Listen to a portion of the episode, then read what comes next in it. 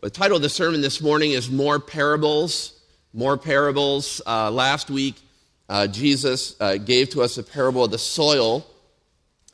And this morning in Mark chapter 4, verses 21 through uh, 34, we're going to see four more parables uh, that Jesus uh, will give to us to reveal different things about the kingdom of God.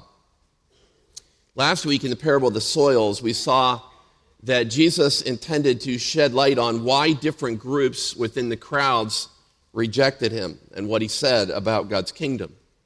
And uh, from the parable of the soils, we see that the, the reason people were rejecting him is that they were not good hearers. Uh, that is, they were not good soil. Uh, for some of them, the text says that Satan came along and uh, robbed, or, or Satan came along like a bird and and, and got this, the seed before they were even able to understand it. They took Jesus' words before Jesus, before they could even comprehend what he was saying. For others, uh, the text says in the parable of the soils that uh, tribulation and persecution pushed them away uh, from their commitment to the word.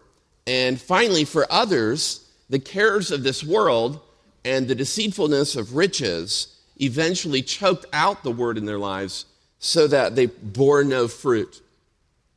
Well, the largest of Christ's parables, I think, should be a challenge to us, verses 1 through 20, and um, it should challenge us to be good soil, ready to obey God's voice and to obey His words. Uh, this past week, I've really rejoiced in many conversations that I've had uh, with some of you about how God used the text of Scripture in your own heart, in your own life, your commitment to be good soil, that it's ready and eager to hear and obey the words of Christ. I do think God is doing some good things, and so I, I look forward to this, and it's, it's my prayer that we would be genuine, that we would be good soil, that there be no one under the sound of my voice uh, who would not uh, be good soil. Well, the parable of the soils is, as I said, not the only parable that Jesus gives to explain why he has been rejected uh, by some within the crowds. In verses 21 through 34, Mark rec- records four other parables about how people respond to Jesus. In my opinion, these four parables are organized into two groups of two. And so, uh, while the parables are very brief, I think that there's a powerful message in each one. And so, I'd like to work through these two groups of two, starting with the parable of the lamp and then the parable of the measure in verses 21 through 25. Let's look at the parable of the lamp in verse 21. It says, And he said to them, Is a lamp brought in to be put under a basket or under a bed and not on a stand? For nothing is hidden except to be made manifest, nor is anything secret except to come to light. If anyone has ears to hear, let him hear. Jesus' words here about the lamp and uh, a lampstand and, and other pieces of furniture come in three forms. He starts with a proverb in verse 21. he attaches to that a brief explanation, and then he gives a command. And so in verse 21, you see the proverb. Now, the proverb is a little bit difficult for us to understand for a few reasons. I think it's difficult, first of all, because we're moderns, and some of these pieces of furniture we might not imme- immediately resonate with. He talks about a lamp, a basket, a bed, and a lampstand. And so I just want to briefly walk down through these pieces of furniture so that we can understand what's going on. First, when he says or talks about a lamp, he's talking about a clay lamp that would be filled with oil to provide light to a room or outdoors. So this is a clay, clay lamp filled with oil. The basket is a basket or a bucket that could hold approximately two gallons, two gallons of water or of some grain or something. The bed was actually an elevated dining couch. It'd just be a few feet off of the ground. It would be normally found in a room where people would eat, and of course, it, it would allow you to recline on the couch as you eat. That sounds like a good piece of furniture for us to reintroduce, right?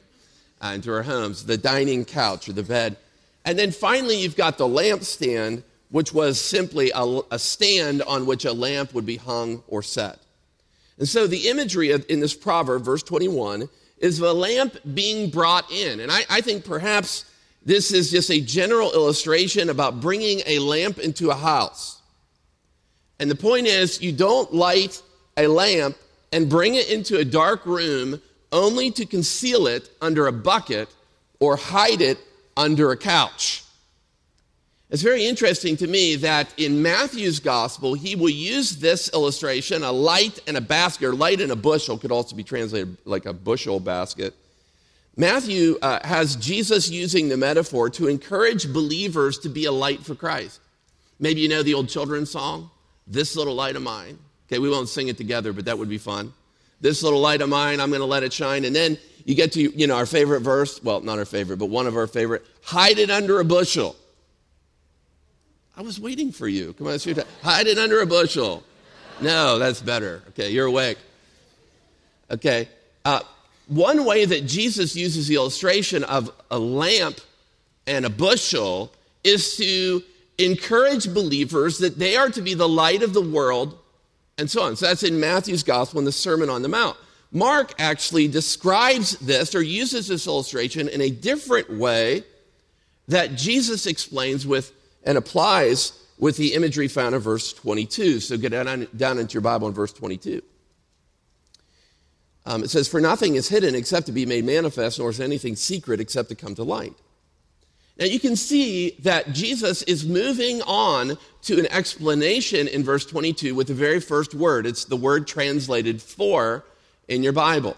Okay, so this is what he's doing. He gives the proverb. Here's the proverb of a lamp and a lampstand and a bushel and so on. And now he's going to explain it. He actually will do the same exact thing in the next illustration. So if you have a, a Bible, most English Bibles will put the word for at the beginning of verse 25 as well. Uh, there's one I saw that didn't. Uh, it's, it's the NIV. But most English translations, if you look at verses 24 and 25, you have a parallel arrangement. You've got the proverb about a measure in verse 24, and then you've got an explanation at the beginning of verse 25. He's going to tell us exactly what he means with the proverb, so he gives us the word for. Now, Having said that, up in verse 22, uh, Jesus' explanation is that hidden things will be made manifest and secret things will come to light. And so he's using this parable of a lamp and a lampstand to say that hidden and secret things will be brought and made uh, or brought out into the light. But uh, one of the difficult things is we don't know exactly what Jesus is talking about.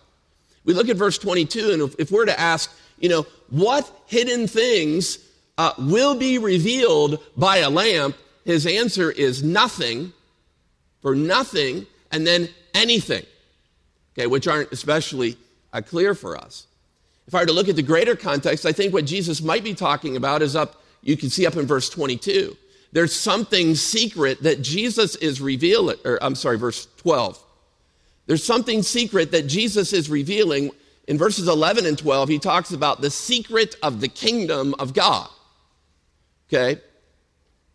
Now, another way of getting to the heart of this first parable or illustration would be to ask the question what does the lamp represent in this parable? What or who does the lamp rep- represent? And I agree with one New Testament scholar, his name is William Lane, and he says that the lamp simply represents Jesus. Jesus is the lamp. It's the way this illustration would go. Just as a man lights a lamp so that it can shed light in a room, God sent Jesus to shed light on the nature of the kingdom of God. Okay, and so being one of the first the kingdom parables that Jesus gives here, Mark is suggesting that Jesus came to reveal light about himself and about the kingdom. So, in case the reader thinks that Jesus is only covering and hiding different things by using kingdom parables, this first parable is simply that Jesus is actually like a lamp who will shed light on the things of God. That leads him to give an imperative in verse 23 or command. Since Jesus is like a lamp, shedding light on the kingdom of God, if anyone has ears to hear, let him hear. I mean, the command is simply something like this Jesus is saying, Listen to what I have to say. Listen to what I have to say. All people should listen to Christ because he is like a lamp that brings light to the things of God. As I said, I think that the first parable, the parable of the lamp, functions in tandem or works with the second parable, the parable of the measure. And so I want you to look with me at verses 24 and 25 at the second parable, the parable of the measures. It says, uh, and he said to them, Pay attention to what you hear. With the measure you use, it will be measured to you, and still more will be added to you. For to the one who has, more will be given, and from the one who has not, even what he has will be taken away. It's very interesting to me that you have a short parable, but it comes in the same exact three forms. You, although in this case, the imperative or the command is at the beginning. In the last parable, the command was at the end. Here it's at the beginning. After the imperative or the command, there's another proverb, and it's followed by a word of explanation. And so Mark helps us to understand the nature of this proverb quite well. So he starts with the imperative at the beginning of verse 24. He said to them, Pay attention to what you hear.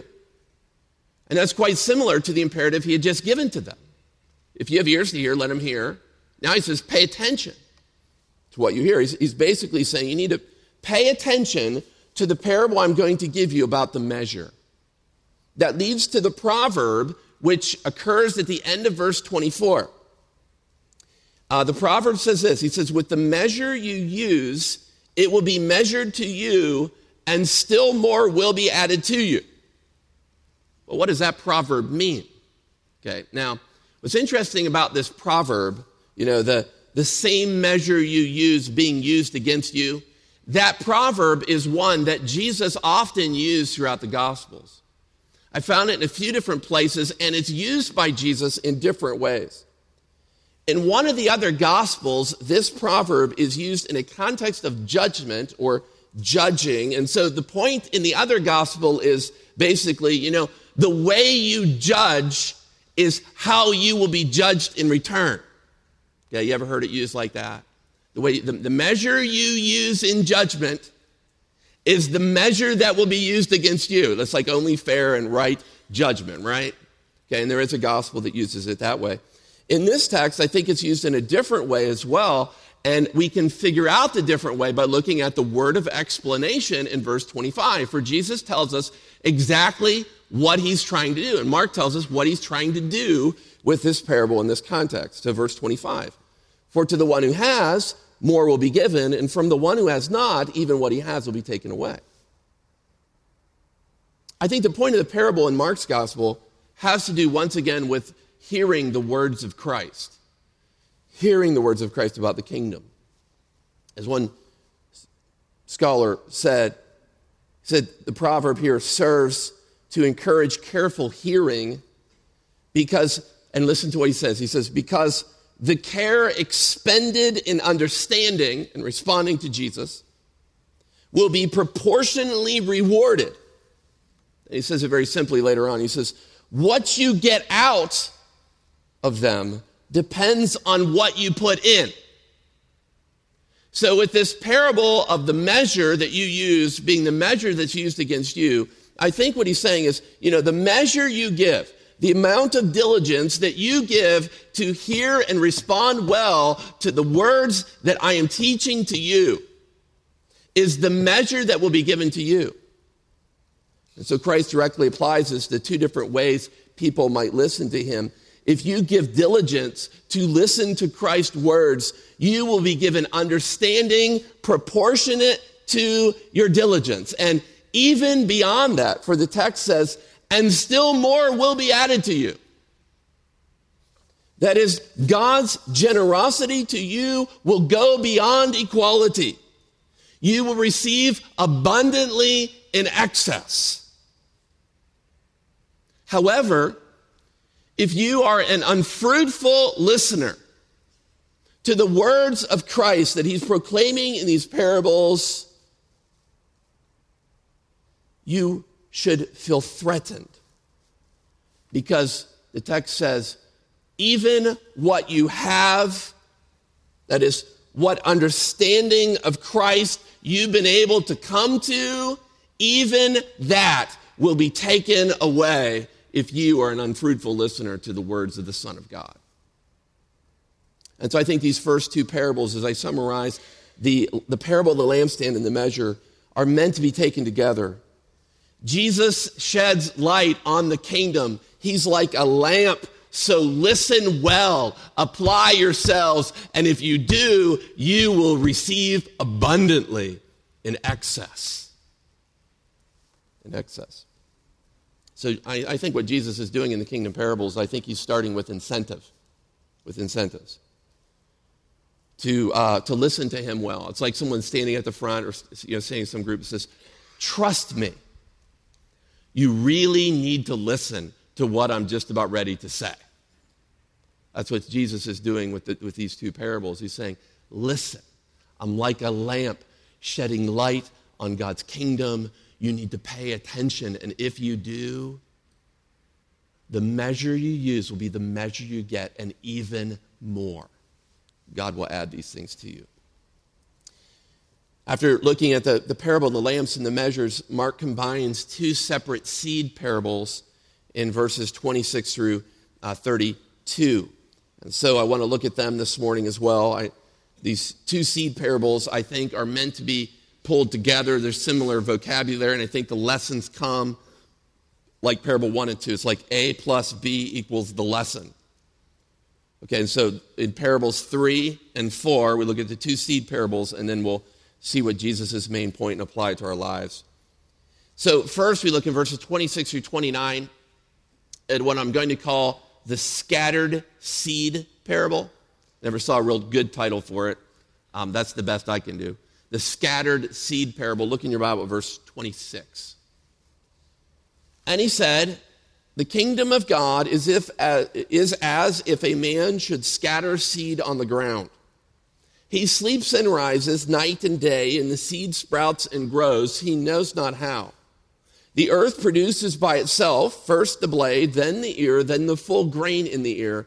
But when the grain is ripe, at once he puts in the sickle because the harvest has come. In this first parable here about the seeds, Jesus tells of a man who scattered seeds that do not produce immediate results. And so we learn a few different things. We first could look at the farmer or the sower. The farmer in this analogy really doesn't do much. He plants seeds, and then what does he do? You look down in your Bible, and, and what, does, what does he do after he plants? He, he goes to sleep and he wakes up in an ongoing cycle. He sleeps and rises, sleeps and rises, sleeps and rises. Now, farmers might do actually do a little bit more than that, but the point of this illustration is not to talk to you about the farmer.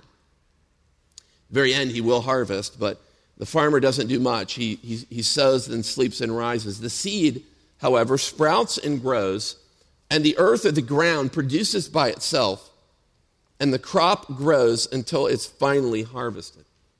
Now, the way, the way this crop grows, the text says, is it starts out very small as a blade, a small blade of, of grass or of wheat, and then, then an ear, and then within the ear of wheat or whatever, there is grain that's found in the ear.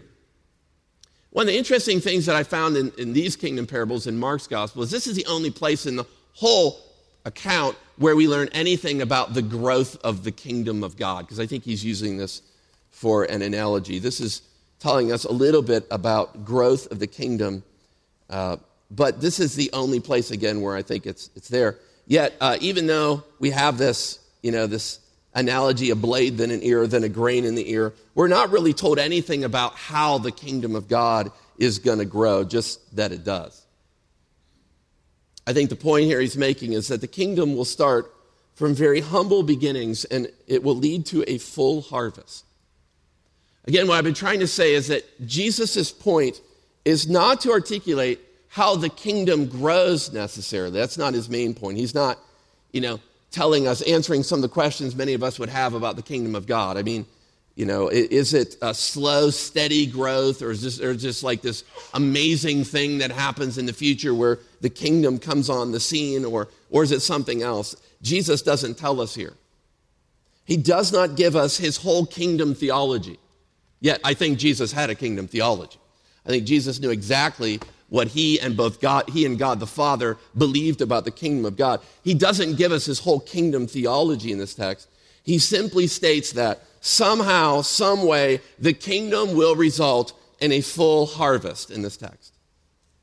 And so, if the main emphasis in the text is not on how the kingdom will grow, it seems instead to teach an important lesson. I would just summarize with it's teaching a period of inaction. Jesus explains that the scattered in the scattered seed parable that we might not think if we're like the farmer that anything's really actually going on. Now, before we draw lessons with this parable, I want to connect it to the parable that follows right after the parable of the mustard seed. And so let's look at verses 30 through 32. Parable of the mustard seed. And he says, With what can we compare the kingdom of God, or what parable shall we use for it? it? Is like a grain of mustard seed, which, when sown on the ground, is the smallest of all the seeds on the earth. Yet when it is sown, it grows up and becomes larger than all the garden plants and puts out large branches so that the birds of the air can make nests in its shade. Here in this analogy, Jesus speaks of a specific kind of seed, a mustard seed, which he describes as the smallest of all seeds. Uh, of course, they in their culture would understand the mustard seed to be so small, almost microscopic. And he describes how this small seed grows up into an incredibly large bush. So large, in fact, that he says birds of the air take refuge in his branches. Now, I don't think Jesus necessarily has anything, any hidden meaning with the word birds here. I mean, commentaries kind of going crazy on what the birds might represent. I don't think that's the point of uh, this parable. Again, in this text, Jesus does not tell us how the kingdom, if this is an illustration for the kingdom, the mustard seed grows to the mustard plant. He doesn't tell us how it will grow. He doesn't tell us how the kingdom will grow as well. Instead, he simply, I think, is contrasting the size of the seed, small, with the size of the mustard plant. The small seeds blossom into something enormous. To draw the main points of parables 3 and 4 about the seeds, I'll just review for a moment. The point of the scattered seed was to emphasize an apparent inaction in the kingdom. Jesus says it might not look like much is really going on. The point of the fourth parable adds to that. The parable describes the insignificance of the start of the kingdom. It's like a little insignificant seed, and the significance of the end of Jesus' kingdom. It's like this large mustard plant. It will blossom and it will produce. So now, as we begin thinking about how this might relate to us, I start first with Jesus' original audience. Jesus does not want his followers who are surrounding him this day to lose confidence. The seeds of the kingdom of God have been sown, and it will produce an inevitable, abundant harvest. It's going to happen. So don't lose heart. Now, as Mark records this for his audience, I think these parables will also have a very important uh, point. Mark is writing to encourage Roman believers who are enduring persecution and experiencing rejection from their culture. Now, to these Christians who are being punished by a powerful Roman kingdom, I'm sure they would have a lot of questions. Christ's kingdom might not look very impressive to them. I mean, they might have wondered or asked some questions. By their time in the mid 60s AD, Jesus' followers were not really that large. I mean, his whole ministry began on the outskirts of some Galilean villages with a few thousand people, but it never really rose to major physic- a major physical enterprise. And not to mention the fact that many of those people, many of the crowds, many of the hundreds or thousands of people who gathered around Jesus throughout his earthly ministry ended up rejecting him, right? And crucifying him. And so Mark assures Roman believers that they can still be confident. I think when we think of Jesus, we think of like power, the kingdom of God, thousands of people around him, but he'd been rejected by many people. And I think Roman believers living far away from Jerusalem might be, might, might be asking, didn't Jesus say something about a kingdom? And so Mark assures them, you can still be confident. The seeds have been sown. God's kingdom will produce an abundant harvest. I want to suggest that these kingdom parables are good for us as well. We can use the encouragement of these parables as well. Perhaps this morning you've listened closely today to the light that comes from Christ's lamp. Light he sheds on the nature of the kingdom of God. And you've seen that although it has humble beginnings, and there's apparent in, in action, one day there will be an inevitable, abundant harvest. It's like that little seed turning into this massive plant. I think it's so easy for us in our world today as well to lose spirit when things are not going well. We're surrounded by sin in our culture. Wicked sin. I mean, sometimes I just quit reading the news, both local and national and international. So burdened and grieved by the significance of sin in our culture. I think what Jesus says here about the inevitable, eventual end of the kingdom of God will encourage us to persevere. I think of many within our body who are enduring significant trials, significant trials, physical trials, physical testing, trials in relationships with people they love who've rejected them. I think what Jesus says about the kingdom will encourage us as well. This week I was reminded of how believers can lose heart by reading the testimony of Adoniram Judson. Judson was a pioneer missionary to Burma. Adoniram Judson once fell into such a great depression um, that he said he did not uh, even know if God was there.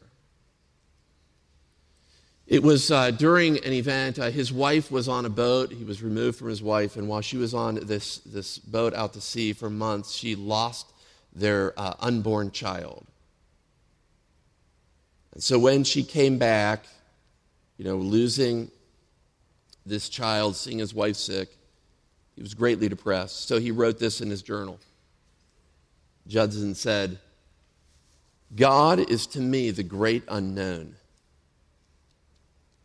I believe in him, but I do not find him. Later, when, when Judson finally made it to Burma, he ministered there for his first seven years without any external fruit. No people were converted as a result of his ministry. So in his journal, he steadied himself with a reminder of Christ's coming kingdom. His reserve can be found, his, his uh, resolve can be found in the following words. He said this. He said, in spite of sorrow, loss, and pain, our course will be onward still. Then he wrote, We sow on Burma's barren plain, we reap on Zion's hill. Perhaps you're here this morning as a follower of Christ and you feel that you are sowing on a barren, dry plain. It's my prayer that the inevitable, abundant harvest of the kingdom of God, future kingdom of God, will inspire you to keep on hearing and obeying the words of Christ and living in light of the kingdom of God. Let's pray together as we close. As we come before you this morning, Father, we want to thank you, first of all, for the light, Jesus, the lamp, who revealed to us things about your kingdom. Lord, there are many parables in this text, and some are difficult to interpret and to know how to understand and how to apply. But it is our desire, God, that as you told us to pray in the Sermon on the Mount, it's our desire that your kingdom would come, that your will would be done on earth as it is in heaven. We desire that Jesus would soon come to rescue the church and then later to establish his rule on this planet. And so, Father, as we come before you this morning, I would pray that you would deepen our confidence that we will all one day experience the kingdom with Christ. Father, for those within the assembly who perhaps feel like Judson, that they're sowing on a barren plain, no fruit, difficulties, trials, loss. I pray that they would be reminded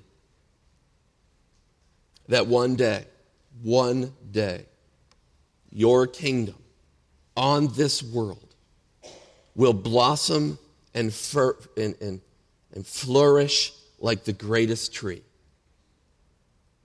Lord, would you deepen our faith and belief that Jesus is a king? One day his kingdom will come in full fruition. In Jesus' name we pray.